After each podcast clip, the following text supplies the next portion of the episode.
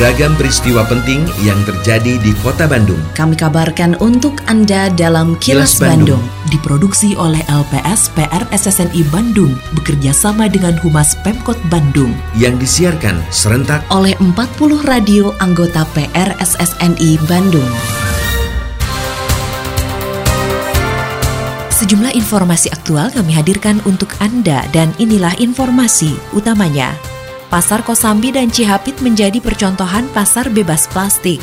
Satgas wacanakan aturan penyegelan usaha pelanggar protokol kesehatan menjadi 14 hari. Imbauan protokol kesehatan melalui audio announcer diklaim efektif. Saya, Sentika Sari Sumantri, inilah kilas Bandung selengkapnya.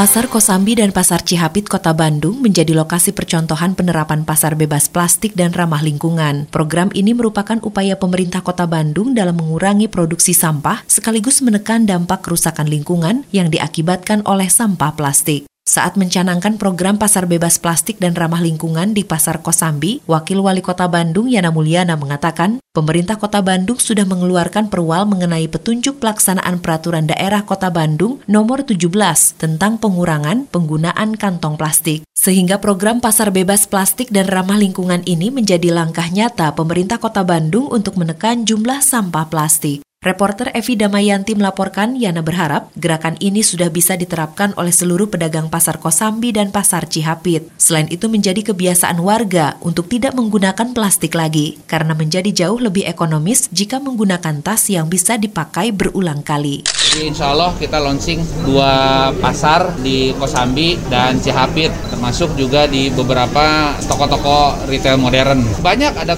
ada apa dari bahan-bahan yang ramah lingkungan lah ya dan tote bag yang atau goodie bag yang bisa dipakai berulang-ulang gitu ya. Karena ini kan memang jadi percontohan ya pengurangan plastik. Mudah-mudahan lah dengan kita lakukan pengurangan plastik bisa betul-betul mengurangi sampah plastik di Kota Bandung.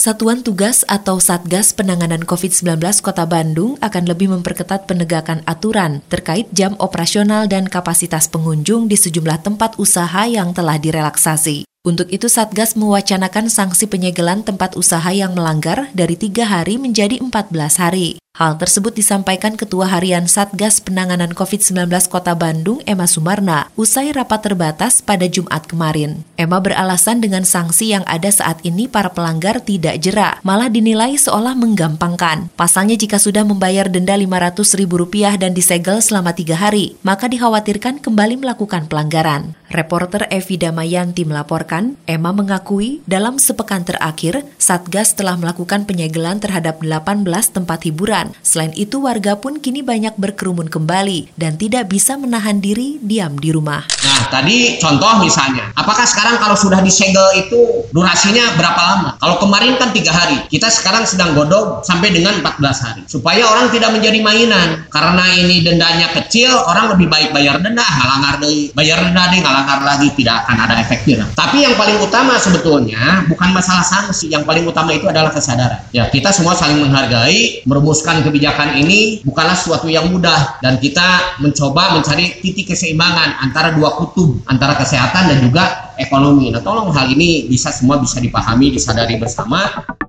Imbauan protokol kesehatan melalui audio announcer yang ada di lokasi persimpangan diklaim efektif sebagai sosialisasi kepada masyarakat. Kepala Bidang Manajemen Transportasi dan Parkir Dinas Perhubungan Kota Bandung, Hairul Rijal mengatakan, hal ini dibuktikan saat terpantau di area Traffic Control System atau ATCS, para pengguna kendaraan di jalanan Kota Bandung nyaris semua menggunakan masker. Kalaupun ada pelanggar protokol kesehatan, itu pun masih ringan seperti tidak menggunakan masker dengan benar. Rijal mengakui selama disampaikan imbauan tersebut, ada warga yang merespon dengan baik dan menerima, namun ada juga yang pura-pura tidak mendengar. Reporter Evi Damayanti melaporkan, menurut Rijal, saat ini Dinas Perhubungan sudah memasang audio announcer di 16 persimpangan jalan di kota Bandung. Sebelum COVID itu kami mengedukasi warga tentang tertib dan disiplin berlalu lintas, maka sekarang bertambah untuk menghimbauan terhadap protokol kesehatan. Contoh tidak menggunakan masker, kemudian jaket, kemudian masalah physical distancing juga. Kadang-kadang ada pejalan kaki, ada pesepeda, ada pengguna roda 2 maupun roda 4. Jadi kami lakukan himbauan secara terus-menerus di semua yang ada speaker dan audio announcernya.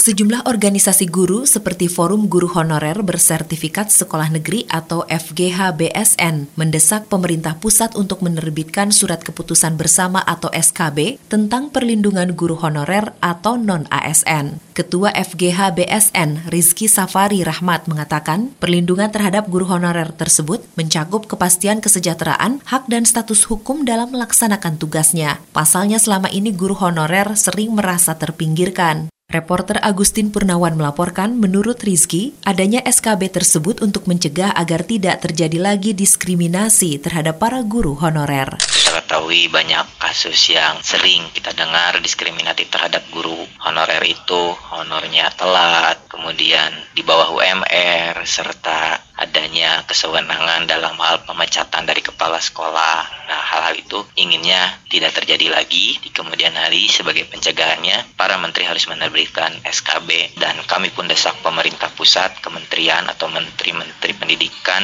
Kementan RB dan Mendagri untuk membuat SKB perlindungan guru honorer.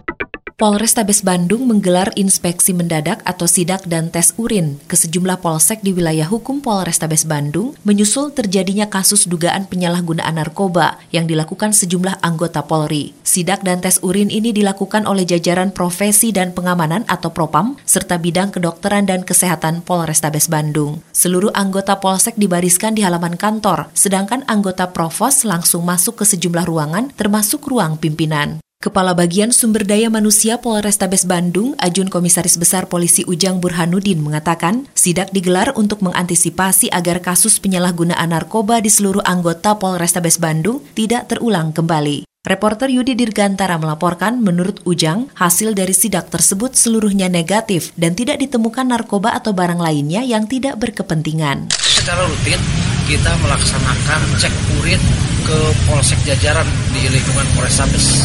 Ini merupakan program dari Kapolres untuk mengecek dan mengecek keberadaan anggota. Oh, jangan sampai ada anggota yang biasa main narkoba. Kini, audio podcast siaran Kilas Bandung dan berbagai informasi menarik lainnya bisa Anda akses di laman kilasbandungnews.com. Pelaksanaan vaksinasi massal COVID-19 dosis kedua bagi tenaga kesehatan dalam gebiar vaksinasi COVID-19 Jawa Barat yang berlangsung di Sabuga pada 17 dan 18 Februari 2021 tidak memenuhi target. Koordinator Lapangan Gebiar Vaksinasi COVID-19 Jawa Barat, Zulfayanti mengatakan, dari sasaran 3.000 orang tenaga medis, hanya 2.230 orang yang mendapat suntikan atau sekitar 97 persen. Zulfayanti yang juga menjabat Kepala Bidang Pelayanan Medik RSHS Bandung mengatakan tidak diberikannya vaksinasi di antaranya karena peserta tidak memenuhi syarat secara kesehatan, sudah divaksinasi di tempat lain atau alasan pekerjaan. Reporter Suparno Hadisaputro melaporkan, menurut Zulfayanti, selama vaksinasi massal tidak ada keluhan berat yang dilaporkan sebagai kejadian ikutan pasca pemberian imunisasi. Umumnya keluhan hanya berupa pusing kemudian lemas, tapi semuanya dapat ditangani di tempat pemberian vaksin. Dosis kedua, hari pertama dan hari kedua yang dapat diberikan vaksin itu sebanyak 2.230 orang, sekitar 97 persen dari yang sudah diberikan dosis pertama dan sisanya yang tidak diberikan karena mereka tidak memenuhi syarat secara kesehatan untuk pemberian vaksinasi COVID-19 ini. Lindungi diri, keluarga, dan orang sekitar dari COVID-19 dengan selalu memakai masker, mencuci tangan dan menjaga jarak, juga mengurangi mobilitas serta menghindari kerumunan. Patuhi protokol kesehatan di masa adaptasi kebiasaan baru untuk mencegah penularan virus corona. Terima kasih Anda telah menyimak Kilas Bandung. Bekerja sama dengan Humas Pemerintah Kota Bandung yang diproduksi oleh LPSPR SSNI Bandung.